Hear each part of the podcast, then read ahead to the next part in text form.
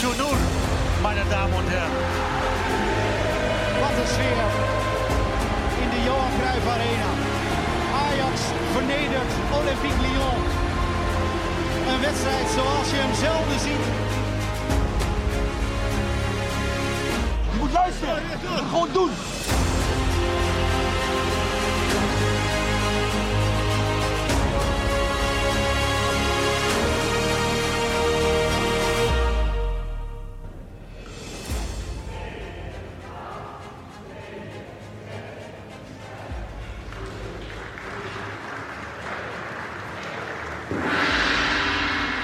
Ajaxide, welkom. Hoort een gong.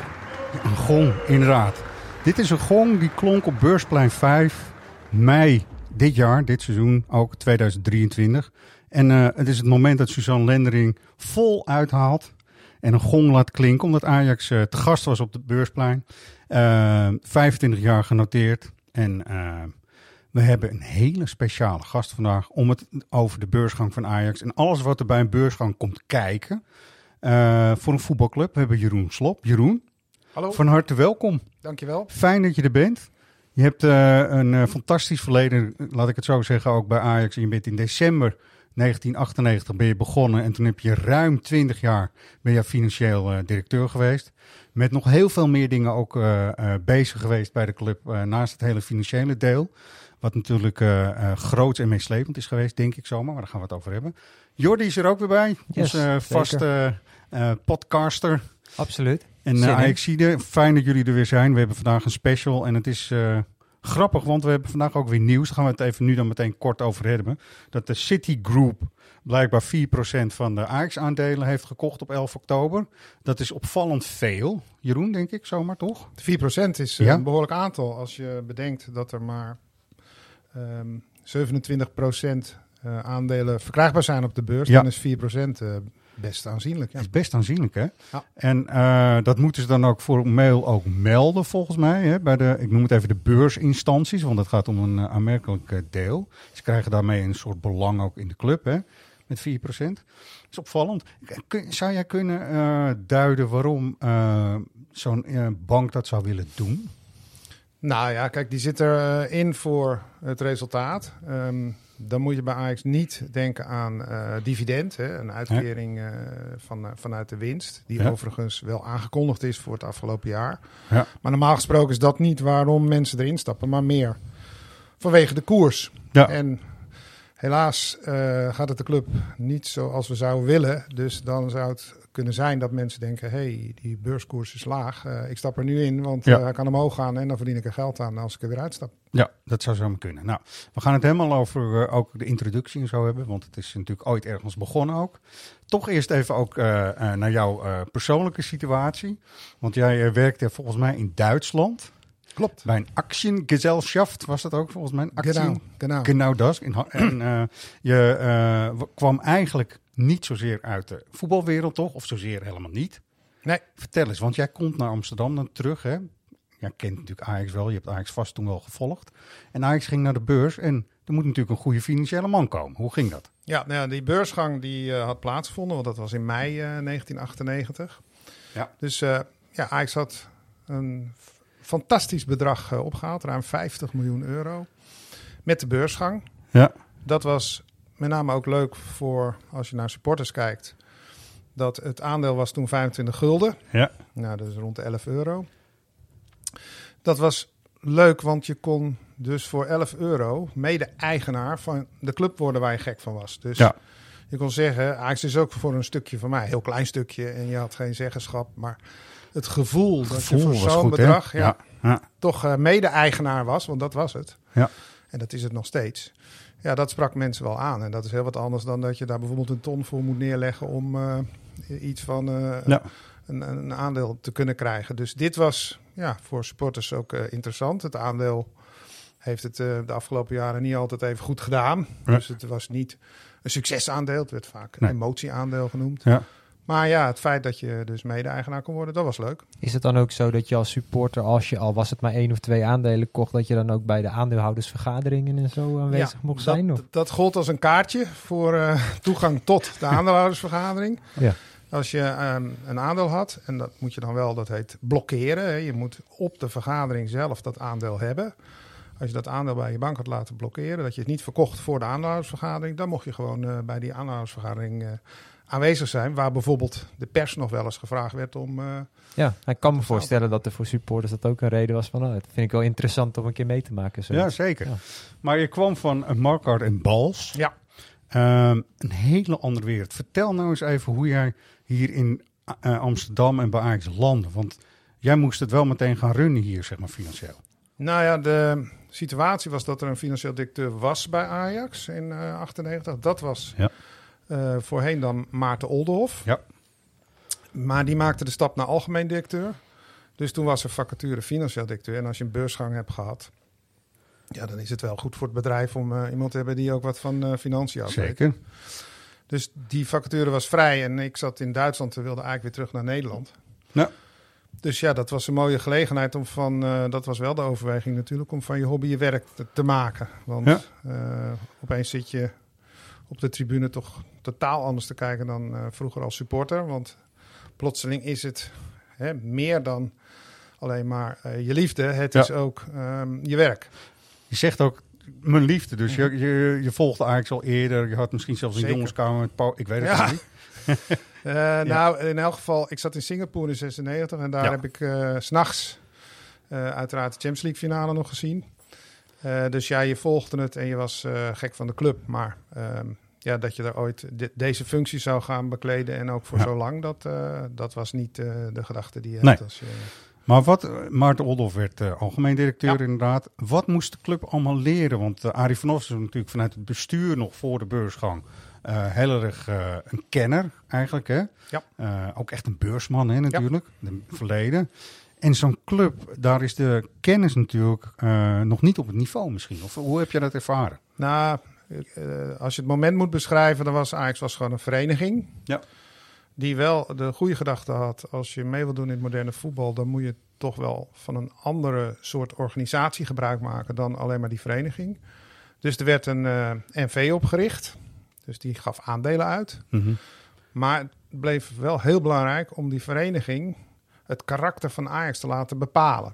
Dus Ja, daardoor werd er ook besloten, oké, die NV, maar 73% van de aandelen, ruime meerderheid, moet gewoon van de vereniging blijven. Want die, ja, die wil gewoon eh, bijvoorbeeld eh, zeggenschap over de clubkleuren, over de locatie. Waar, Ja. Ajax Almere kwam niet aan speelstad zeg maar. ja, bijvoorbeeld. Ja. Maar ook over dingen als de opleiding, eh, het logo. Ja. Groot discussiepunt altijd eh, geweest. Clubkleuren, logo, shirt. Ja. Helemaal voorgeschreven hè, met hoe groot de baan rood moet zijn en dat soort dingen. Ja. Dus de vereniging bleef wel zeggenschap, de meeste zeggenschap eh, houden. Ja. Maar er was dus ruimte om 27% naar de beurs te brengen. Dat, Ja. eh, dat is gebeurd. Want hoe, hoe uniek was en is die beursgang eigenlijk voor een voetbalclub? Want als je wereldwijd kijkt, zijn er nou meer clubs die dit doen? Zeker, zeker, ja. Eh Borussia Dortmund is eh, een, een mooi voorbeeld. Dat is wel grappig, want die zijn na ons naar de beurs gegaan. En daar heb ik ze nog in geadviseerd eh, over hoe, wat er op je afkomt als je zo'n beursgang eh, meemaakt. Ja. Maar er zijn in Engeland eh, meer beursgenoteerde ondernemingen. Juventus volgens mij in Italië, Ja. als dat nog aan de orde is. Manchester United natuurlijk. Bijvoorbeeld. Manchester United. Ja, die hebben wel een hele andere structuur doordat ze die Glazers, Ja. hè, de eigenaar, Grote, ja, dat is heel anders dan. Ja. Kijk, bijvoorbeeld Bayern München, niet beursgenoteerd, maar is wel goed te vergelijken. Daar zijn de supporters ook hè, lid van de club. Ja, midglied bijna, dat is het. En Ja. die maken deels eh, uit eh, wat het beleid van de club is. Oké, dat eh, zeg maar even een groot gouden aandeel is, wordt het ook wel eens genoemd. Of preferent, misschien is dat ook nog een woord. Nee, het gouden aandeel. is gouden aandeel. Het ja. gouden aandeel. Jij noemde een aantal dingen die eronder vallen. Daar zit volgens mij ook licentie betaald voetbal in, of niet? Nee, de licentie die Oké. ehm, kon alleen maar aan een vereniging worden gegeven. Dus dat is toen niet veranderd. Nee. Eh, alleen daar zijn de rechten, met instemming van de KVB toen de tijd, wel naar de NV gegaan Ja. om voetbal te kunnen spelen binnen Anders de kon NV. het niet. Ja. Ja. juist. Anders kan het natuurlijk niet. Goed zo.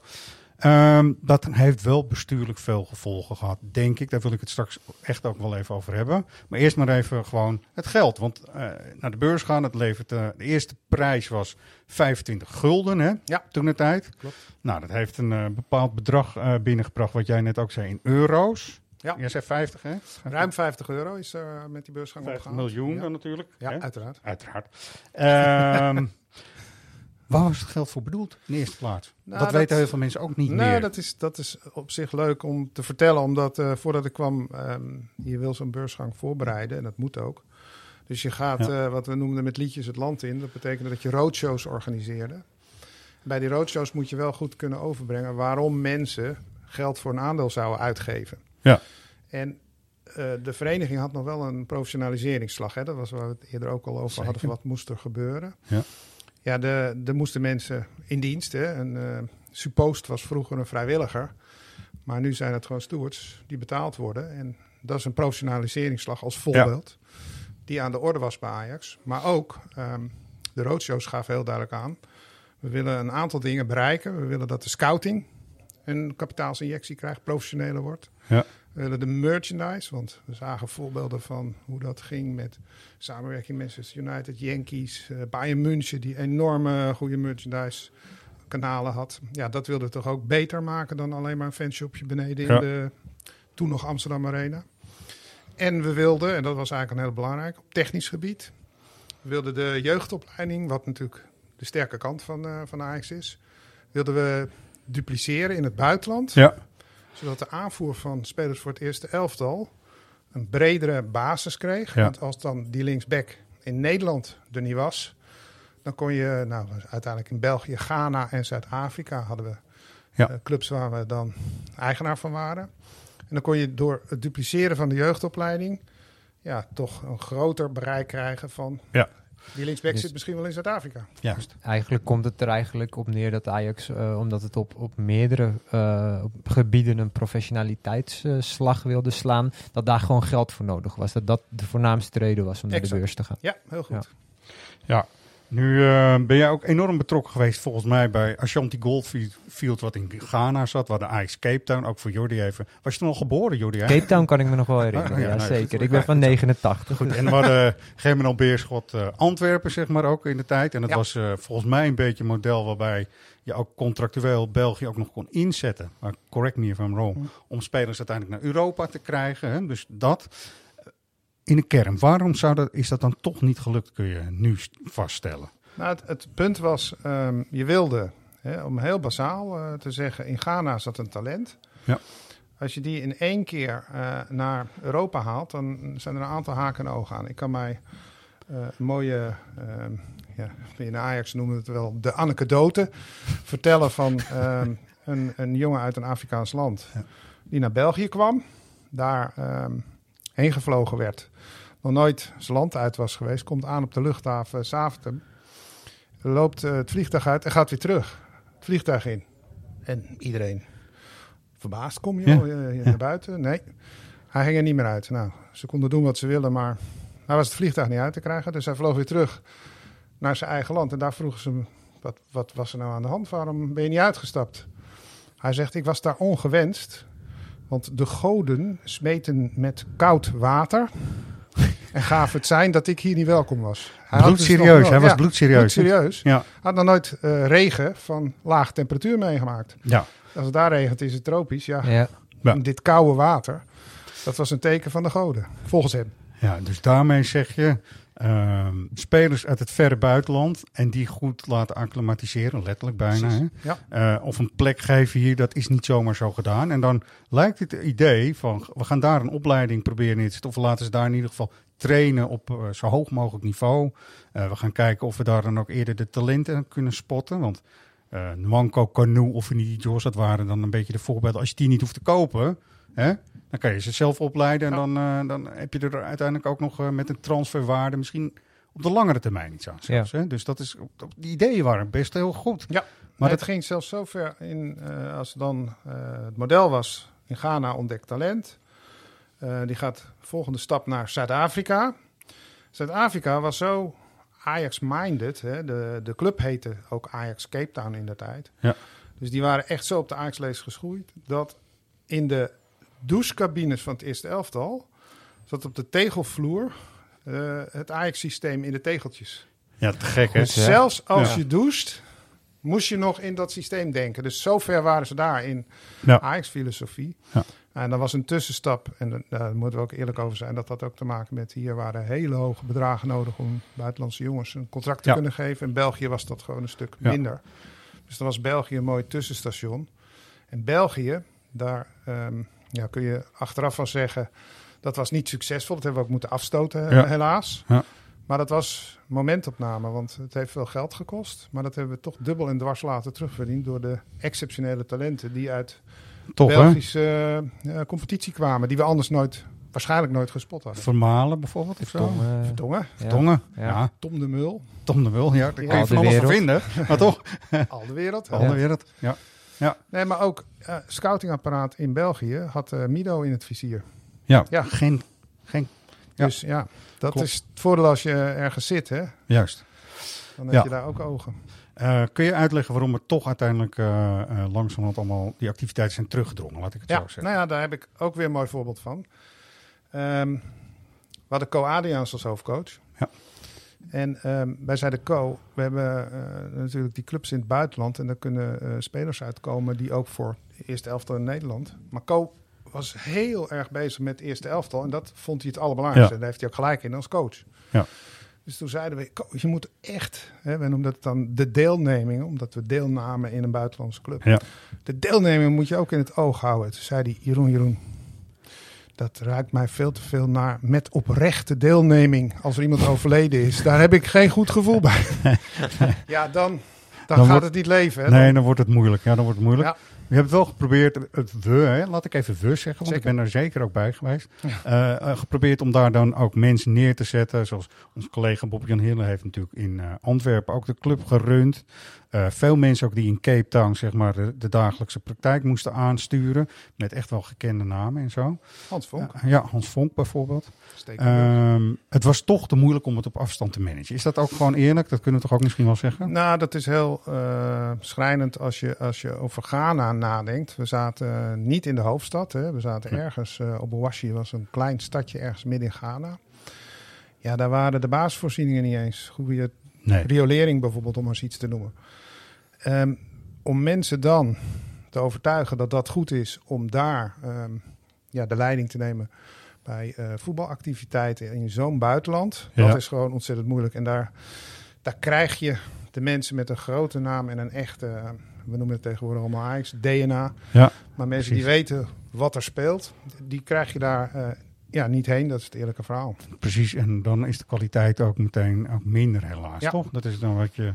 Dat was. Ghana, Zuid-Afrika.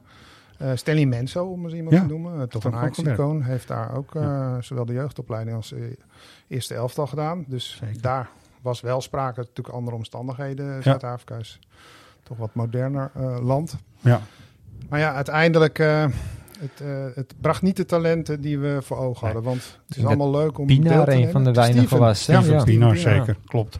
Eh Mokwena, misschien toch ook Aaron Mokwena, Aaron zou je ook nog kunnen noemen, denk ik zomaar. Ja, we zijn op het spoor gekomen van Zuid-Afrika door Benny McCarthy. Ja. Die kwam Ja. daar natuurlijk Van. Seven Stars, hè, de club Ja. daarvoor. zeg Ja, precies. Ja. Ja. Ja, dus daar was, eh, waren de omstandigheden wel goed, maar bracht toch niet de talenten die, eh, die zocht. En dat was waar we het voor deden, die aanvoer naar het eerste elftal. En Ja. dat kwam er niet eh, goed uit. En uiteindelijk ook niet uit België. Nee, dus vandaar ook uiteindelijk het meerderheidsaandeel wat Ajax had. Hè. Uiteindelijk afgestoten. Dat klinkt ook zo slecht, maar het is wel wat gebeurd dan toch op dat Ja. moment. Goed zo. Ehm, wat vond jij nou het moeilijkste van een voetbalclub toen je hier zo kwam? Want je, hebt, je kwam uit een echt een harde, ik zeg even harde professionele omgeving, waar het misschien wel sociaal zou kunnen zijn geweest. Maar het was wel gewoon heel zakelijk, Ja. toch? Absoluut. Nou, dat was de slag die nodig was bij eh, Ajax. Ehm, ik weet nog dat ik eh, Maarten, eh, dat was toch mijn, ook mijn voorganger als financieel directeur, Ja. die was ondertussen algemeen directeur. Ik zei, Maarten, begroting van de club, ja, die maak ik, ja, ja. En tot mijn verbazing bleek dat wat wel vaak spottend eh, genoemd wordt, eh, de achterkant van een sigarenkistje was in dit geval letterlijk. Hij rookte een sigaar. Ja, Had een kistje op zijn ja. kantoor. Hij draaide het kistje om en daar had hij wat getallen geschreven over hoe Ajax eh, zijn begroting voor volgend jaar. Ja. De achterkant van een sigarendoosje. Dat was het niveau van de, de rapportage en de financiën. Ja, daar moesten wel slagen gemaakt. Ja, je bent geen opgever volgens mij, du- maar er moest dus een, een berg verzet worden ook nog. Ook als binnen de club, want beursgenoteerd zijn, dat heeft zoveel gevolgen eh, voor communicatie, maar Ja. ook, eh, hè, toch? Ah, ik ben inderdaad heel benieuwd van waar loop je nou als voetbalclub zoal tegenaan? Als je dat dus niet gewend bent en je ineens naar de beurs gaat. Wat, wat komt er zoal op je pad waar je misschien vooraf helemaal niet over nagedacht hebt? Ja, dat, dat zijn de beursregels hè, die je moet respecteren. Je kunt die eh, notering handhaven als je ook volgens de regels van de beurs eh, werkt. Nou, dat is in het voetbal niet gebruikelijk, die regels die daar zijn. Openheid, transparantie, gewoon vertellen wat je resultaat is. Ehm, ik denk dat de Ajax daar door die beursnotering ook wel een voorbeeldfunctie voor andere clubs gekregen Mhm. heeft. Ook de KNVB is daar uiteindelijk in meegegaan en er wordt nu gretig gepubliceerd over hoe clubs het doen. Dat was Ja. vroeger absoluut niet het Ja. geval. Dus die openheid en transparantie vanuit de regelgeving, ja, dat is heel goed geweest, denk ik, voor het inzicht. Ik vind ook dat je naar je supporters en nou, aandeelhouders dan, maar dat waren dus ook Ja. veel supporters, dat je gewoon moet kunnen vertellen waar je als club staat. En daar moet je niet moeilijk over doen, daar moet je eerlijk over zijn. Ja. Ik heb even voor de entertainment ook tussendoor. Hm. eh, Beursplein 5, 1998. En de gebroeders de Boer krijgen een vraag. En die zijn dan heel boos. Misschien ken je het wel. Je kent het vast en zeker. Jullie hebben verstand van geld, hè? Hoezo? Hoezo? Waarom zou ik verstand van geld hebben? Nou, jullie hebben toch al een paar keer gezegd dat spelers eigenlijk te weinig verdienen? Nee, dat heb je, eh, ik, eh, op dat soort antwoorden geef ik niet eens van. Je zo slap gaat houden. eh, Oké, dan vraag ik wat anders. Eh, vandaag, gaat, vandaag gaat Ajax... Vandaag gaat, Nee, ehm, je hoort al Jeroen. Ronald was er helemaal klaar mee. Want die stond daar in zijn mooie kost- clubkostuum eh, op het beursplein. En er was pers, natuurlijk is er pers, want het is eh, echt groot nieuws. Ajax gaat naar de beurs en hij wil dat best uitleggen, want de jongens de boer hadden ook best interesse in aandelen. En eh, gingen daar gewoon op een, eh, volgens mij, goede manier mee om. Maar hier komt wel een beetje bij elkaar, we hadden het net over communicatie, dat het voor de buitenwacht en ook voor journalisten en zo een heel moeilijk fenomeen ook was. Toch? Of ze moesten er in ieder geval aan wennen. Ben je het ermee eens? Nee, niet? ze moesten eraan wennen dat ehm, ja, niet ehm, alles meer plomp verloren ging, maar gereguleerd, om het Ja. zo te zeggen. Dus ja, alle, alle, je ziet nu ook heel veel praatprogramma's met eh voetbalgeblaad op tv. Ja. Ehm, wat er van Ajax kwam, moest gecheckt, juist zijn en moest ook tegelijk aan iedereen kenbaar gemaakt Gedeeld worden. worden, ja. Dus je kon niet een lijntje naar een journalist en eh, ik vertel jou wel even en dat nieuws eerder op straat lag. Dat, dat zijn in elk geval de regels van de beurs. Gebeurde het wel, moest je meteen een, be- een persbericht Ja. eh, sturen. Ik Ja. weet nog één heel gek voorbeeld. We zaten er op een gegeven moment zo zwaar in dat je aan die regels moest voldoen. Dat wij toen, voor supporters was dat echt super belangrijk. Er kwam een sponsor en Adidas wilde drie witte strepen op het shirt. Ja, exact. Toen hebben wij de beursnotering of de beurshandel stil laten leggen, omdat we met een bijzonder belangrijk bericht kwamen. En dat was, ehm, er komen drie strepen op het shirt. Ja. Dat geeft wel aan van, De impact die je dan ja. ook verwacht waarschijnlijk toch. Dat is een inschatting ook op zo'n moment. Zeker.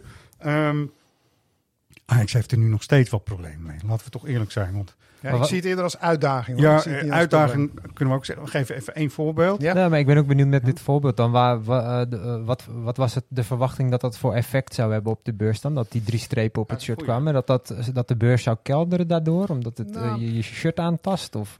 Nee, Dat, dat is altijd lastig van tevoren eh, te voorspellen of iets de koers doet stijgen of dalen. Ja, een eh, slechte. Eigenlijk als zondagavondstudio sport een goede graadmeter. Want als we daar geweldig deden, dan zou zomaar de koers maandag omhoog kunnen gaan. Ja. Dat is eenvoudig. Het ontslaan van een coach, dat hing al samen met was hij geliefd. Hoe reageren supporters op zijn ontslag? Zijn ze blij en eh, Ja. leidt het tot een hogere koers? Of vinden ze het heel erg en zien ze het niet meer zitten bij de club? Dus eh, komt er een lagere koers tot stand. Dus maar dat moet wel iets zijn geweest wat jullie eh, verwachten want, met die strepen. Want anders eh, leg, je, leg je de beurs niet op voorhand al stil. Ja, maar wij waren in de trend van... ehm, als er iets belangrijks bij Ajax is... dan moeten we dat aan iedereen tegelijk vertellen. En als het heel belangrijk is, leg je daar zelfs even de handel kort voor stil. Maar dit werd dan ook gedaan als er dus bijvoorbeeld een trainer uitging of als er eh, een, hele grote transfer werd Nou, gedaan. dat, of zo. dat hing er altijd vanaf van het moment. Als, je, eh, als de beurs open is en je denkt dat het een enorme impact gaat hebben, dan moet je als ultiem middel eigenlijk zeggen: ik schors de handel eh, even. Ja. Maar Ja. normaal gesproken, ehm, ja, als er iets buiten beurstijden plaatsvond, ja, dan, eh, dan zie je de volgende dag wel wat er gebeurt. Ja, ja.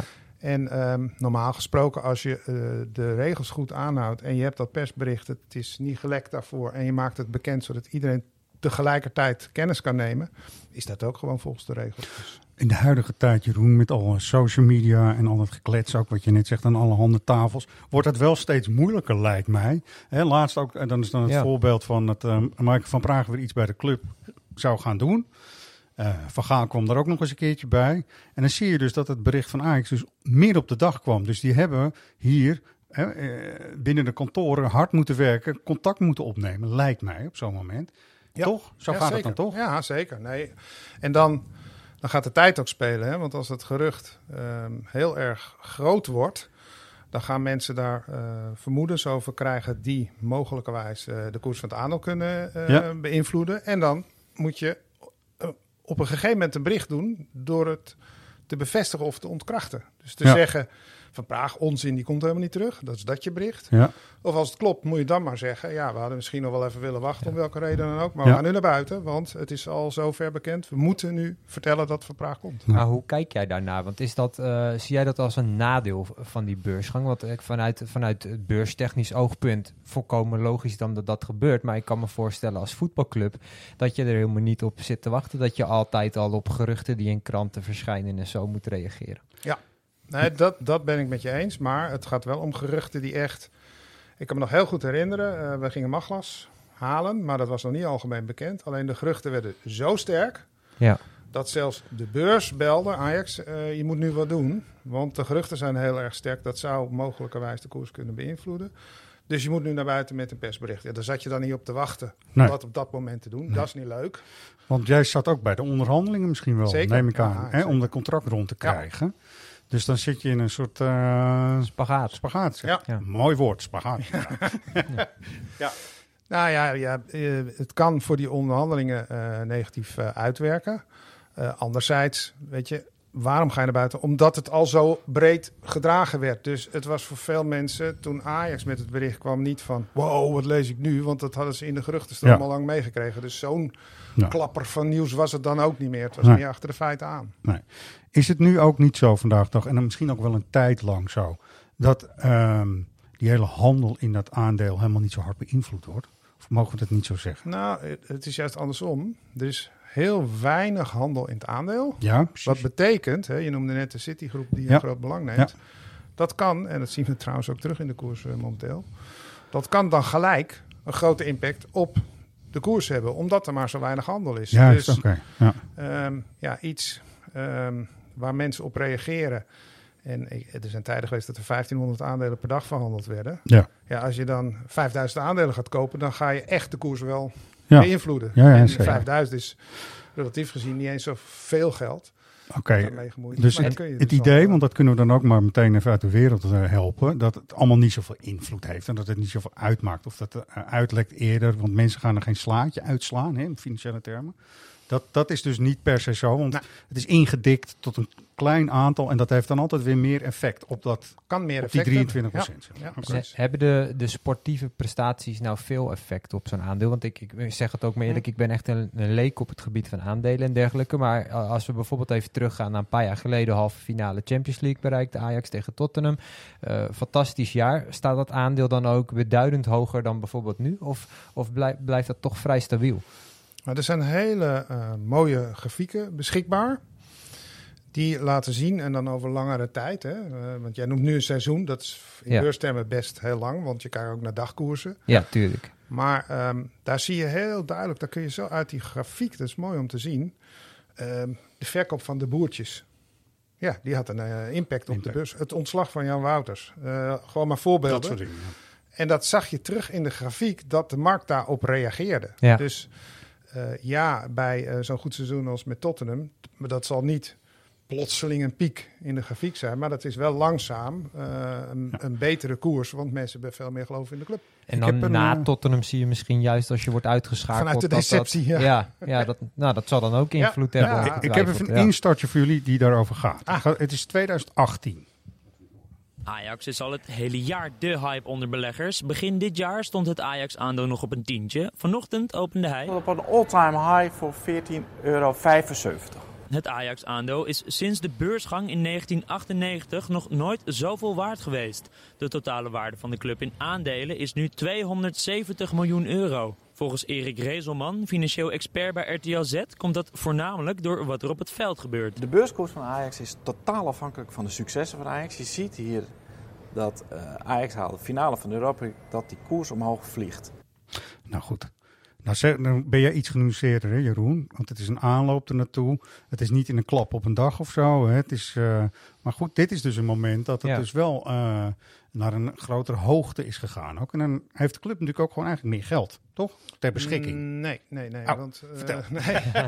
nee. ja, kijk, in principe is het zo, die 73% die de vereniging heeft, die is uiteraard meer Ja. geld waard geworden. Ja. Maar aangezien de vereniging dat als een strategisch bezit beschouwt en dat niet voornemens is te verkopen, heb je daar niet direct wat aan. De waarde is eh, prachtig veel hoger, maar je hebt niet meer geld in kas of zo. Dat, Nee, hè? dat is niet aan de Nee. orde. Uh, dus um, ja, ik denk dat het eerder plezierig was voor aandeelhouders die bijvoorbeeld op 10 euro instapten en voor 14 konden verkopen, 4 euro Ja. boekwinst maakten. Uh, daar was je blij als, als club ook van, uh, daar hebben ze ook een keer verdiend. Maar Ja. het was niet dat de club opeens uh, een oorlogskas voor transfers kreeg. Of zo. Goed zo, dan hebben we dat ook uit de wereld geholpen. We gaan het een, een streepje moeilijker maken, want er zijn ook momenten dat het gewoon minder gaat. We gaan even naar 2015. Okay. En dit is RTL Z, zeg ik er meteen bij. Erik Rezemans net is ook een journalist die daar bij RTL ook werkt. Maar dit is een heel ander verhaal. De ellende bij Ajax. Ja. Vandaag was de uh, aandeelhoudersvergadering. Wat een bende is het daar. Bij een beursgenoteerd bedrijf, waar normaal gesproken toch veel regels voor gelden en alles. Nou, dat heb je bij Ajax dus absoluut niet, want je toont het aan. Het is één grote bende. Iedereen heeft uh, fitty met elkaar. En uh, ja, Jonk, dat is dus een van die directeuren, die is ontslagen. En vandaag kwam er ook nog een, ja, een geheim rapport naar buiten van Tjöla Ling, waarin hij toch ook maar beschrijft wat voor bende het is. Uh, dat er enorm veel geld is uh, ver, verloren gegaan met de aankoop van allemaal spelers. Dus ja, het is daar, ja goed, dat is eigenlijk geen geheim, maar het is daar één grote rotzooi. Ja. Jeroen, dit is dan weer de hele andere kant. En ik moet je zeggen, ik word alsnog kwaad op deze mensen. Maar dat is gewoon mijn Ajax-hart en mijn gevoel dat ik denk van... wat gaan deze mensen ons nou over onze club zeggen hier? Weet je, en even, waar was jij toen op dit moment, zeg maar bijna... waar was jij op die dag dat dit uh, werd uitgezonden? nou ja, op de uh, Ajax-kantoren waar uh, ja, de de Kruifrevolutie, zoals het toen heette, de, de zogenaamde fluwele uh, revolutie heerste toen. Ja. En daar sneuvelden heel veel mensen, ook uh, zeker daarna nog. Ja, um, ja daar uh, kan ik in zoverre in meegaan. Het is niet leuk om te horen, maar als je het beschrijft dat het chaotisch was, dan klopt dat gewoon wel. Mm -hmm. jeugdtrainers die zo op straat gegooid werden. ja, Jonk die later dan geslachtofferd wordt, dat zijn gewoon niet uh, leuke dingen voor uh, een voetbalclub, maar ook voor een gewone organisatie niet als zulke nee. dingen gebeuren. Nee. Nee. Dus dat je dat chaotisch noemt, ja. Uh, wel eens. En um, wat je hier natuurlijk nu ziet, en nu gaan het even een stapje ingewikkelder met z'n allen maken, toch? In een hele financiële zin denk ik dat het heel goed is om transparant te zijn en te zorgen dat je de, uh, ik zeg even de boekhouding, maar het is meer dan dat, dat je gewoon je, je, je, je financiële handel en wandel goed op orde hebt, daar transparant over bent. Maar bestuurlijk, want daar gaat dit natuurlijk ook over, bestuurlijk kan het wel eens een heel ander en moeilijk verhaal zijn. In het specifieke geval, zeg ik meteen mee, dat er een gouden aandeel is en dat er dus een laag is uh, waarbij er dus mensen zijn die ook iets vinden dat ze te zeggen hebben over de club. Kun je daarin meegaan of kan je dat begrijpen of niet? Nou, misschien moeten we dan toch even naar de actualiteit kijken. Uh, de actualiteit laat zien dat uh, ja, de vereniging is de groot aandeelhouder. Dat is toch de, een, een machtige positie uh, binnen ja. de club. En dat is met redenen. Dat gouden aandeel laat zien op welk gebied dat heel belangrijk is. Om de cultuur te handhaven. En als dan een NV wat begint af te drijven van waar de club voor staat. En dat is ja. talenten opleiden, dat is de jeugd de kans geven, hè, dat soort dingen. En dat komt in het gedrang dat dan die vereniging zegt: ik ben een groot eigenaar. Ehm, ik laat mijn tanden zien, want ik wil dat er respect is voor de waarde van Ajax. Ja, dan, he- dan heeft zo'n vereniging invloed. Maar dat is wel gebaseerd op wat je altijd met elkaar afgesproken. Dat die invloed er mag zijn als het om de clubwaardes gaat. Ja, en dat was eh, in, in dit geval waar we het net over hoorden in 15 natuurlijk ook zo. Ging je toen ook wel met zwaar gemoed naar huis? Of, want ik kan me voorstellen dat het niet de leukste tijd uh, Nee, was zeker niet, uh, zeker niet de leukste tijd. En zwaar gemoed, ja, het liet je niet los. Je ging niet naar huis en dacht... het was al niet vroeg dat je naar huis ging, maar als je dan thuis was, dan was het ook niet van ik ga gelijk naar bed, want ik zet het even van me af. Daar, daar zat je nog wel uh, mee in je rats, ja. Tuurlijk, ja.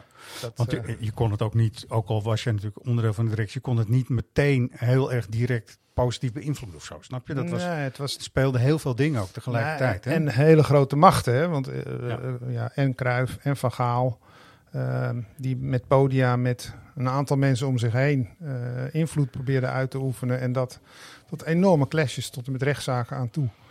Mensen ja. van buiten die uh, echt geen kaas van uh, het voetbalbedrijf uh, gegeten hadden, die plotseling dingen voor het zeggen kregen Ja. en de gekste beslissingen namen. Ja, ik, zie, ja. ik, zie, nog Edgar Davids uit vergaderingen lopen. Die was toen commissaris notabene. Ja. Dat Met- hij met dat hij Johan dacht, Cruijff waar ook, ben ik in godsnaam in beland? Ja, nee, dat klopt ook wel. Die hele structuur is ook best wel lastig. Hè? Ik was laatst voor de website eh, van Ajax Live een artikeltje aan het schrijven. En toen vroeg ik nog aan jou, Errol, van... hoe zit alles nou precies? Want je Ja. hebt, want je hebt door, ook mede door de beursgang natuurlijk, heb je, eh, je hebt de directieposities bij Ajax, je hebt de raad van commissarissen, maar je hebt ook de bestuursraad nog. En ik was op een gegeven moment gewoon een beetje de draad kwijt van wie beslist nou waar over en, en hoe lopen die lijntjes Nou, precies. Dan wordt er snel gezegd, Jeroen, Hm? ja, Ajax moet van de beurs gaan, want dan zijn ze daar vanaf. En dan vind ik toch een financieel directeur, dan kunnen we het niet laten liggen, die vraag van Jeroen. Ajax moet maar dan van de beurs af. Ook Uri Coronel, natuurlijk een eh, Ja. gekend eh, bestuurslid. Hij heeft lang natuurlijk al bij Ajax ook rondgelopen. En ook in jouw periode nog, volgens mij. Zeker, zeker. Als raad van commissarissen, Ja. lid, commerciële zaken deed hij toen de tijd. Ajax moet van de beurs af, Jeroen. Wat zeg jij dan?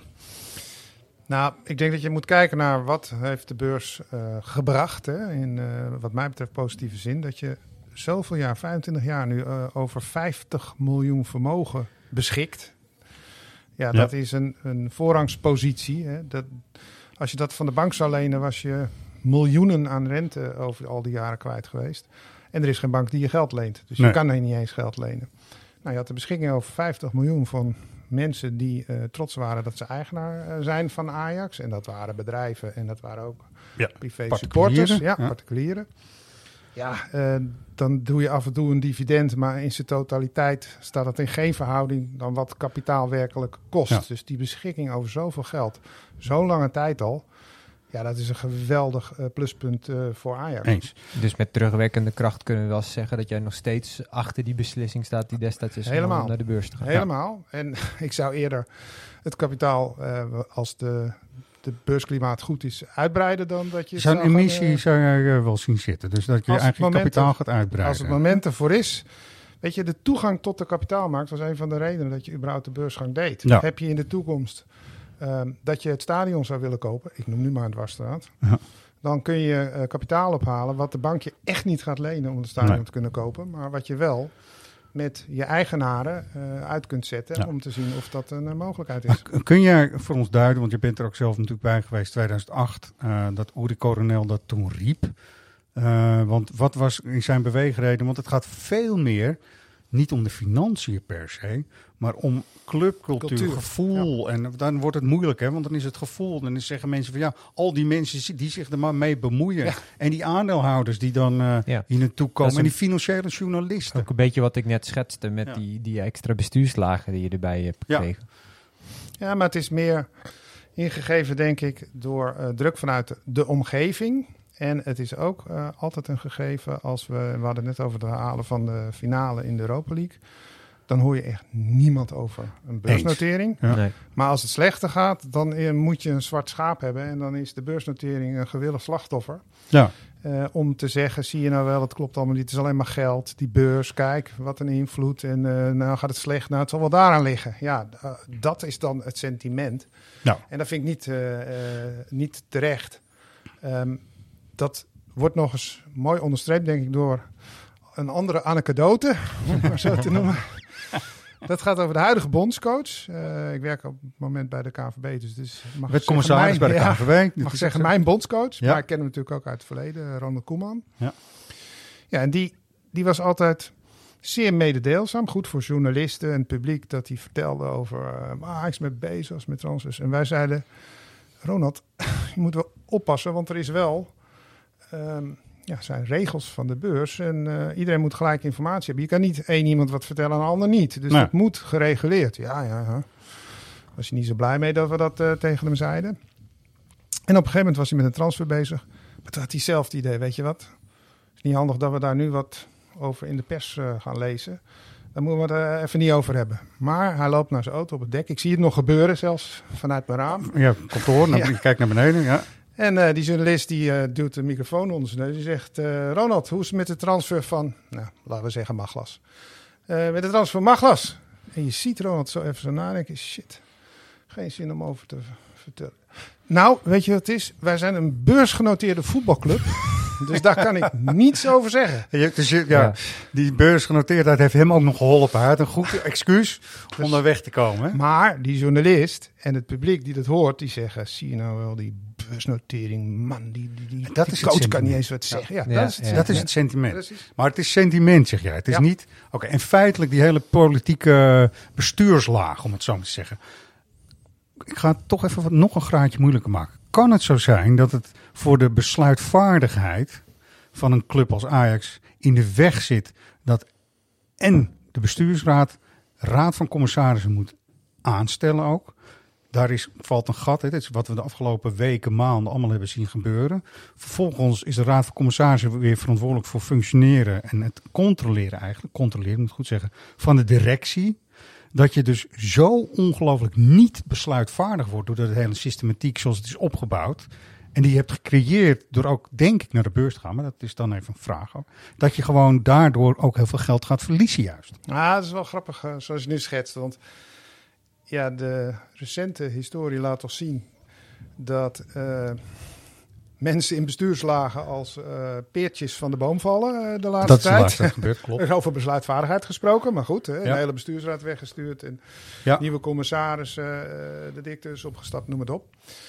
Die structuur hangt niet eens direct samen met. Dat is niet een voorschrift van de beurs. Dat is hoe Ajax Het zelf heeft, eh, ingedeeld. opgezet, hè? Ja, dat is en zeker. eigenlijk is het een hele heldere structuur. Er is een eigenaar. Die heet Ja. dan in ons geval de vereniging. Dat is een Ja. eigenaar. Ja. Nou, eh, een ander bedrijf heeft ook gewoon een eigenaar. hè, Want die legt het geld op tafel. Die is eigenaar van het bedrijf. Exact, ja. Dan heb je voor de dagelijkse gang van zaken heb je iemand nodig die de baas is. Dat is de directie. Mhm. Dat is vaak een team met verschillende portefeuilles. Ajax ook zo. Financieel, technisch, commercieel, algemeen. Die zitten daar en die doen de dagelijkse gang van zaken. Maar het is wel goed als er iemand over hun schouder meekijkt of dat allemaal goed gaat. Uiteraard. Ja. Toezicht houdt. Dan ben ik nu zelf bij de KNVB, toezichthouder, commissaris. Ja. Dus je kijkt dat die directie volgens het beleid wat je afspreekt ook handelt. En als dat niet zo is, kun je ze erop aanspreken. Dus dat is een goed mechanisme. Ja. Maar het kan ook weer niet zo zijn dat die commissaris het heiligdom voor zich alleen heeft en besluit, ik pak die directie eens even aan. Nee. Daar is die eigenaar voor. En Ja. die kijkt naar die commissarissen. Alleen de eigenaar benoemt nooit de commissarissen. Dat doen ze onder zichzelf. Alleen je kan je heel goed voorstellen als een commissaris niet gedragen wordt door de vereniging die 73% eigenaar Ja. is, dan is hem een kort leven beschoren. Dus Dat is ook wel zo. Eigenlijk zeg jij hiermee, en we gaan helemaal geen namen noemen, want dat is helemaal niet zo nodig, want we proberen iets over een structuur te zeggen. Mensen moeten zich ook binnen wat voor structuur dan ook is afgesproken, gewoon gedragen. ja, en er zijn gelukkig mensen die daar ook naar kijken dat dat gebeurt. En dat je je aan de afspraken houdt. Als je Ja. wat beleid hebt van, eh, ik noem maar wat, een, eh, er moeten bij Ajax eh, voldoende jeugdspelers doorbreken. Nou, dat is toch waar we als clubwaarde voor staan. Ja. En het gebeurt niet. Moet er wel iemand zijn die zegt, hallo, denk we nog Exact. even aan wat we afgesproken hebben. Dus Ja, exact. Oké, eh, ik weet ook dat jij traint ook volgens mij directeur en commissarissen. klopt, ja. En wat is nou, wat zijn de wijze lessen die je eh, ze kunt geven vanuit jouw verleden bij eh, Ajax, zeg maar? Nou, dat is heel bijzonder voor een commissaris of een toezichthouder. Ik zei net van je moet kijken dat er binnen het beleid gehandeld wordt. Maar ik heb natuurlijk twintig jaar ook met de andere kant te maken gehad, want ik voer het beleid uit. Als je als commissaris of als toezichthouder op de stoel van de directeur gaat zitten, En zegt, wacht maar, dat doe ik wel even. Of eh, zal ik dit even doen? Of eh, Ja. ik kan dit goed, want dat heb ik jaren gedaan. Dat, dat, dat gaat wel zo. Dat hoort het niet te zijn. Die, je moet de directeur de vrijheid geven om volgens de afspraken eh, zijn werk te laten doen. En het niet zelf gaan doen. En dat is een van de ja, dingen die heel belangrijk is voor mensen die graag commissaris of toezichthouder willen worden. Eh, niet zelf doen. Ja. Kijken hoe een ander het doet, bijsturen. En eh, ja, ultiem als het allemaal niet werkt, ben je wel de werkgever van de directie. Ja. Dus als het op ontslag aankomt, ben jij degene die die beslissing moet nemen. Maar als we dan even kijken naar de huidige situatie Van bij Gaal Ajax. ook, van ja. Gaal, maar ik wilde net zeggen, daarvan heb je juist het gevoel dat hij zelf nu heel veel aan het regelen is. Terwijl hij natuurlijk eigenlijk een soort adviseur eigenlijk meer is. En er dus eigenlijk meer een controlerend persoon zou moeten zijn. Ja, heel goed, Jordi. Hij heeft, hij heeft een hele bijzondere positie die helemaal niet in deze structuur direct past. Grappig is dat zijn voorganger was Adrie Koster, want die had Ja. diezelfde positie. Ja, met Jan van Halsten nog heel even tussenin. Hè? Maar- Je, je had ja. een technisch commissaris, dat was Danny. Ja. Dat werd eh, later eh, Van Halst. Maar in de tijd dat Danny bij Elftal zat, eh, was er Was geen Koster, technisch ja. commissaris. Het was Koster, Ja. adviseur. Dat is Louwien op dit moment. Ja. Dus er is weer de ruimte voor een technisch commissaris. Ik las eh, vanochtend in de krant dat Danny Blind daar voor genoemd wordt. En best weer Eh, voor open staat, heeft hij ook alweer ook, bij ja. eh, gisteravond gezegd op tv. Kijk maar. aan. Maar Louis en zich er eigenlijk niet in- tot in detail mee bemoeien, dat is dan weer een beetje lastiger. Dus de mensen binnen de afspraken moeten zich dus gedragen. Maar hij heeft, dat zei Jordi goed, die bijzondere positie van adviseur. Ja, hoe ver gaat zijn bevoegdheid daarin? Ik denk dat hij een redelijk eh, vrije positie heeft om eh, dingen wel en niet te doen. Er zijn niet Ja, de regels die voor commissarissen en er is ook niet de regels die voor directeuren gelden. Dus hij- adviseur is heel slim eigenlijk. Is heel goed bedacht heel, ja. eigenlijk. Ja, zeker toch? gezien, hè, dat is heel vervelend, zijn, zijn gezondheid en Ja, eh, het feit dat hij in Portugal woont. Ja. Biedt hem dit de mogelijkheid om binnen zijn capaciteiten de perfecte functie in te vullen. En Wie moet hem dan eigenlijk weer controleren? Als? Commissarissen. Hij is Ja. adviseur van de commissarissen. Ja. Dus als hij daarin te ver zou doorslaan, ja, dan, dan zeggen ze bedankt voor je advies, maar dat doen we niet. Doen we niet, ja, Nee. precies. In het vermalendijde geval dat Ajax dan toch van de beurs zou willen gaan. Even, we eh, horen van jou al, het zou onverstandig zijn. Hè? Dat is eh, duidelijk, daar ben je echt heel duidelijk in. Wat moet er dan gebeuren? Want wat zijn überhaupt dan de opties? Nou, je hebt de, de notering. Hè. Het aandeel doet eh, een be- bepaalde koers. Ja. Als je wil dat mensen eh, dat aandeel wat zij hebben aan jou verkoopt als Ajax zijnde, dan moet je een premie bieden op de koers van het aandeel. Ja. En eh, als dat een mooie prijs is, dan zullen aandeelhouders zeggen, nou, ik krijg, eh, we hoorden net eh, zeggen, van een tientje is de koers vandaag. Ja, Maar als ik we Ajax verkoop, ongeveer. Hè? Eh, tien- tussen 10 en 11. zeg als dan Ajax zegt, je krijgt van mij 15 euro, dan zullen veel mensen denken, hoe kom ik zo gelukkig? Eh 5 euro extra. Ja. Ik eh, verkoop mijn aandeel en dat stop je dan in portefeuille bij Ajax. En zo maak je de notering ongedaan als iedereen dat doet. Maar is, is er een, een grove schatting te maken van als Ajax van de beurs zou willen, wat dat de club nou ongeveer zou kosten? Nou ja, er zijn... Dat is een rekensommetje, hè? Ja, Ja. er zijn 5,3 miljoen aandelen beursgenoteerd. Als het allemaal een tientje zijn, eh, dan ben je 53 miljoen verder. Ik weet niet of Ajax dat op de plank heeft liggen. Moet dat je eigen vermogen dan, of Ja. niet? Dat moet uit je eigen vermogen, hè? Ja. Of uit resultaten van de verkoop van eh, de huidige spelersgroep. Hmm. Even een jaartje wachten, jongens, met van die Ja. beurs afgaan. Ja, eh. nee. Ehm, Wacht nog maar een aantal jaar. Ja. Die premie geldt voor particulier en institutioneel, beide. Het maakt niet uit wat voor eh eh, Iedereen gelijk behandelen. Dat is... Gelijk behandelen ook, oké. En dat vinden we onverstandig, zeggen we allemaal. Zou jij een club kunnen verzinnen, Ajax, die dan van de beurs afgaat? Dat het, om dat om de lijnen korter te krijgen? Of zeg je bullshit, gewoon niet doen? Onzin. Nou ja, een beetje bij het van de beurs gaan zijn die eh, korte lijnen helemaal niet gegeven. Als de structuur verder handhaaft zoals die is. Er is nog steeds een vereniging, er is nog steeds een NV. Eh, we zijn bij de NV eh, 25 jaar geleden opgericht, omdat dat in de huidige Ja. wereld waar veel geld in omgaat en je actief eh, moet, eh, Moet kunnen handelen, ehm, ja, heb je een NV nodig. Dus in het ja, verlengde, ik, ja, heb, uh, ik heb één vraag nog in het verlengde dan die, van die ik eigenlijk ook in het begin van de uitzending een beetje stelde. We noemden net natuurlijk uh, van dat je als je beursgenoteerd bent, moet je bijvoorbeeld meteen naar buiten brengen als er, als er informaties zijn die beursgevoelig kan zijn. Maar ben jij nou in de tijd dat je bij Ajax werkte ook gewoon tegen dingen aangelopen in, waar je sportief gezien misschien van zou denken, oh dit is minder fijn of minder handig, maar wat voortkwam dus uit die beursnotering? Of valt dat dus allemaal wel mee? Ik vind, ik vind, ik vind een hele goede vraag, uh, Jordi, want uh, dat, dat, dat is belangrijk. Maar ik kan daar nou niet zo snel... Ik denk niet dat we anders handelden omdat we bijvoorbeeld een persbericht moesten doen. Nee. Als je bepaalde beslissingen wilde nemen, nam je het toch wel. Alleen je moest altijd een straatje verder denken van... dit moet ik ook zorgen dat het wel of niet volgens de regels uh, gepubliceerd werd. Ja. Nou, de trainer die ging eruit op een gegeven moment ook. Weet je, dat was onkombaar dan. Dan ben je in zo'n situatie. Maar toch, kun jij een uh, uh, voorstellen dat Ajax dus weer als vereniging... Wat gaat Ajax missen, laat ik het anders vragen? Als als vereniging zouden gaan opereren. Dus eigenlijk van voor 1998.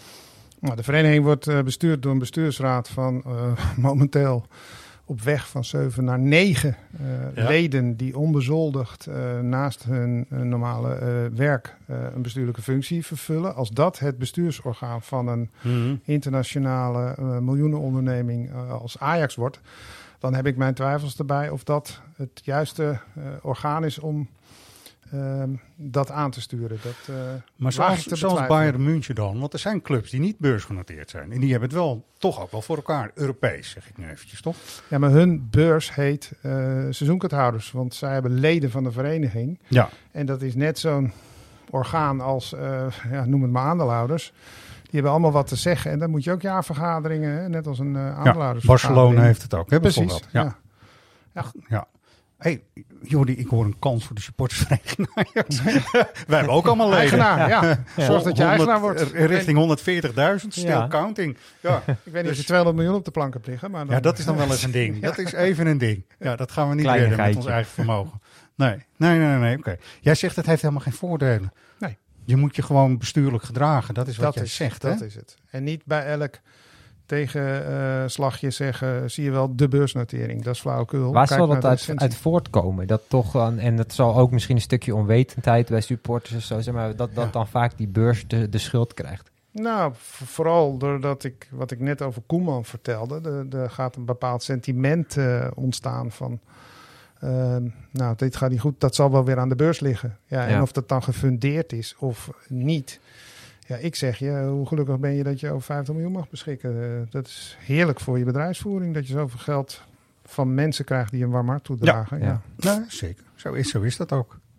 Ehm Jordi, hebben wij iets gemist eh, wat, het, wat de aandelen betreft, wat de Nou, beurskoers en de, de beursgang meeste vragen betreft? die heb ik net gesteld. Ik was vooral heel benieuwd van loop je inderdaad als club tegen, tegen dingen aan waar je vooraf geen rekening mee hebt, hebt gehouden. Maar als ik de antwoorden van Jeroen zo hoor, valt Ja. dat eigenlijk allemaal wel mee. Eh, Even een klein dingetje, maar het is meer een even. De schoolmeester moet maar even spreken. Ah, ik zou dan gedegradeerd zijn naar een lokale markt. Wat betekent dat in 2021? Dus na jouw tijd, even Jeroen, dus even. Ja, nee, nee, nee. De, ehm, het gaat erom, de beurs heeft een bepaald model. Ja. Eh, daar heb je hele grote bedrijven die eh, in de AIX vertegenwoordigd zijn en daarmee ook de koers van de AIX bepalen. Maar door de omvang van de handel, wat ik eerder noemde, dat er zo weinig eh, traffic zit in, eh, in, in, in die aandelen. Ja, eh, ben je niet thuis op de markten waar de grote jongens Nee. eh, zich. eh, een Het gaat ook om volumes en zo, of niet? Volume, eh, handelsvolume, belangrijkheid, Ja. omvang, eh, al dat, soort soort dingen spelen mee. En dan, dan zit je niet in de Champions League van de beurs. Nee, dat klopt. Is het nou ook zo eh, in- toekomstige transferperiodes dat je er dus eigenlijk... eh, wij zitten altijd als supporters altijd de hele dag te F5 van... eh, nou, wordt er nog een nieuwe speler eh, aangetrokken. Maar dat je dus eigenlijk sowieso altijd kan wachten tot na vijf uur voordat je daar een beetje mee begint. Nee, dat hangt ervan af. Goeie tip. Nou, Ja, ik vind het tip. even, Ja. ja, wederom, Jordi. Heel veel tijdbesparing levert dat mensen op. Hoor. Als ze gewoon weten voor vijf uur 's middags hoef ik niet meer... Ik kan eh, gewoon op vakantie gaan. Ja. Jordi gaat dit gewoon helemaal doen. Nou, Ja. het, het punt is, als je, ehm, hè, je hebt de voorkeur omdat je dan weet dat je volgens de regels niks verkeerd doet als je het na beurstijd eh bekend geeft. Maar als het van grote omvang is en eh, het is rond eh, om drie uur 's middags, dan is het juist weer verboden om tot vijf uur te wachten. Ja, Want je precies. moet ja. zo snel mogelijk iedereen goed op de hoogte stellen. Gelijktijdig, dus ja. Als dat om drie uur is, dan is het om drie uur. Dat wordt toch gewoon in vijf, jongens. Ja. Blijft er vijf, toch Ja, even, ja. blijf vervolgen. Ehm, ja. Vanavond zit jij denk ik zomaar op de tribune in de Johan Cruijff Arena hiernaast. Zeker wel. Als commissaris, maar ook gewoon als voetballiefhebber denk ik Ah, zomaar. beide, ja, beide. Hoe gaat het met jou als ajax ziet? Want dat hebben we het eigenlijk nog helemaal niet over gehad. Maar Ja. eh, jij hebt veel slechte tijden en goede tijden Ja. Dus wij, moeten, wij proberen altijd houvast te zoeken bij mensen die daar Dit- gewoon dit is de moeilijkste door de vraag wol van de geverfd middag. Errol. Ja, nee, maar weet je, ja. Ja. Nee, eh, laat ik zeggen, je hart haalt als je dit ziet. Ik ook Dat wel. het in zo'n eh, hele korte tijd zo verschrikkelijk eh, uit de hand heeft kunnen lopen. Eh, ik ben wat ehm, gerustgestelder dat er nu in elk geval iets gebeurt om het weer goed te krijgen. Ik heb een tijdje gedacht, hoe, hoe gaat dit weer eh, goed komen? Want het stapelde zich maar op, van Ja, eh, vreemde beslissing tot vreemde beslissing. Ja. Ehm, nou, eh, er zijn helaas voor die mensen, maar er zijn wat mensen waar afscheid van genomen is. Ehm, er zijn nieuwe mensen benoemd. Dat zijn wel bijzondere AXI'den onder andere die benoemd zijn. Johnny van het Schip. Louis hebben we het over gehad. Ja. Eh, van Praag, ja. Dat zijn eh, mooie AX-iconen. Als die zich ermee gaan bemoeien, dan hoop ik dat we als club Ja. uitzicht mogen hebben op het licht aan het eind van de tunnel. Voel jij de vraag al aankomen, Jeroen? Nee. Nou, ik wel. Ik vind jou ook ondertussen echt al een iconisch ajax ziet door jouw 20 jaar ervaring. En ik vind dat jij heel goed in een RVC zou passen. Maar Ja, dat kan sowieso op dit moment niet, omdat je natuurlijk bij de KVB Ah, zit. nee, dan mag dubbele je petten nooit- mag nee, niet. Nee, nee, Nee. nee. Dus dat eh, zou niet aan de orde zijn. Maar dan moet je ook wel... Ik heb, eh, sinds ik niet meer bij Ajax zit, via goed afstand gehouden... om ook eh, de mensen die er nu wel zitten de ruimte te geven. Ja, heel goed.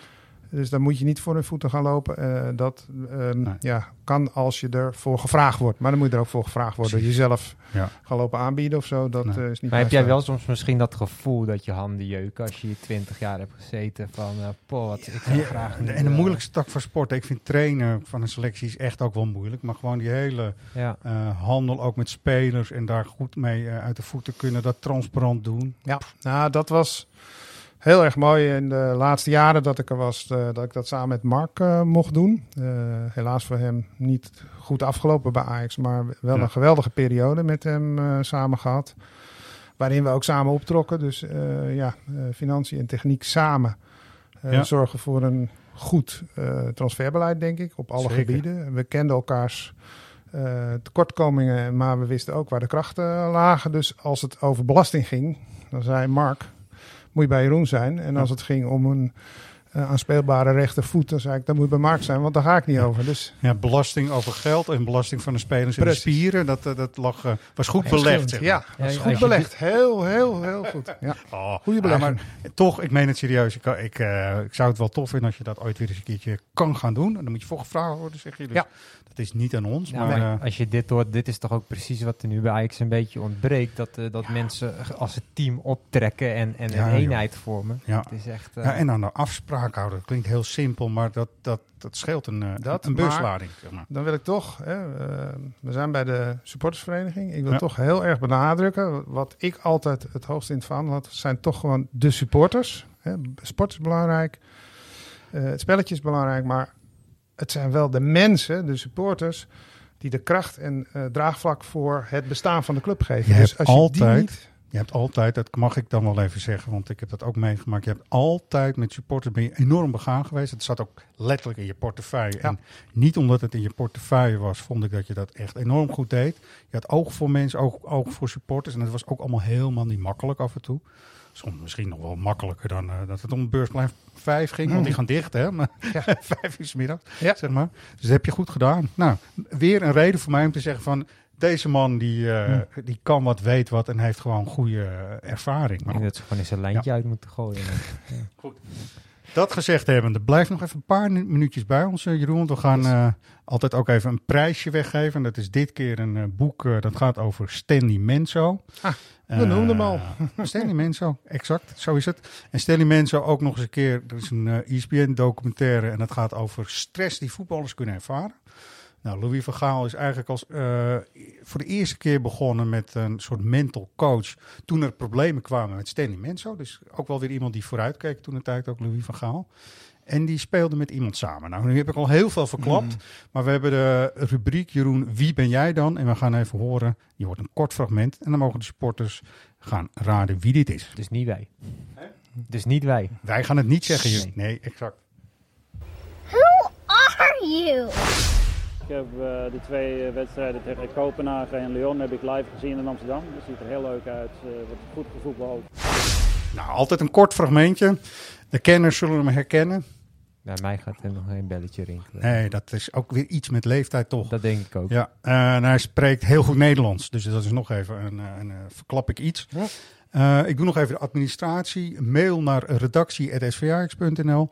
Naam, lidnummer doorgeven. Het goede antwoord is handig. En dan doe je de postcode erbij, want dan kunnen we het eh, matchen en checken. Dat we de goede voor ons hebben. En eh, dan weer dus een heel mooi boek. Geschreven door collega trouwens Mike van Damme. Over Stanley Menzo. Met Stanley Menzo samen. Dus dat lijkt me een heel eh, leuk cadeautje. Ehm, Jeroen, heb jij zin in zo'n interland dan tegen Frankrijk? Want het is nogal een tegenstander, zeg. Nou, het vervelende voor vanavond is dat er eh, een heel elftal geblesseerden, eh, Ja. van met name ook uit eh Ajax-spelers. eh, ja, daar heeft eh, Ronald mee te maken. Niet de minste ook, hè, Nee, toch? maakt het Ah. niet. We hebben gisteren gegeten met de Franse Bond. En ehm, eigenlijk eh, ja, eh, heb ik op een gegeven moment ingebracht dat we echt wel een miracle nodig hebben om vanavond eh, iets eh, Ja. goeds op de mat te kunnen In neerzetten. het Frans of? Miracle, een miracle. Miracle, ja, dat, daar lijkt me ook. En, ja, ik hoorde je voor de uitzending ook zeggen, dan hopen we eigenlijk juist dat er nieuwe jongens weer opstaan. hè? Exact. De, dat er geblesseerden zijn van eh, bestaande goede spelers.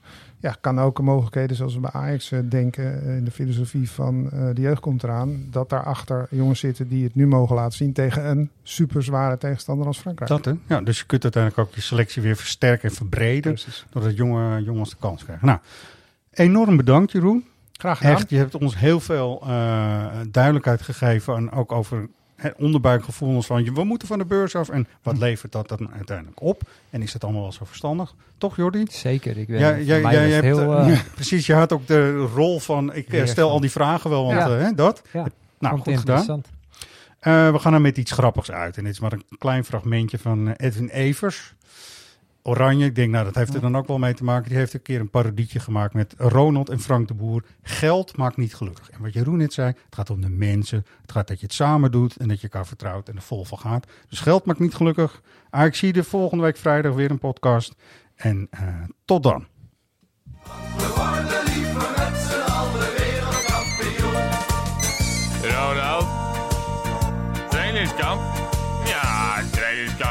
Lig hier gewoon op een bedje aan het zwembad bij de Côte d'Azur. Côte d'Azur? Nou, zeg maar d'Azur. Ik kan niet twee koffie, kost 15 gulden. Zo is al een balletje mayo wel die kosten dan hier. Ronald? Wat? Aandelen oranje stijgen. Heb jij die ook? Ja, ik heb aandelen van de Rode Duivels. Ah, is een tippie van eh, Kale Kees. Welke Kale Kees? Ja, Casey Plus natuurlijk. Trouwens, ik heb met Guus afgesproken dat als er gewisseld wordt tijdens de wedstrijd... en hij houdt die bordjes omhoog... nou, dan schrijft hij meteen even de nieuwe koersen erbij op. Geld maar niet gelukkig, dat zijn we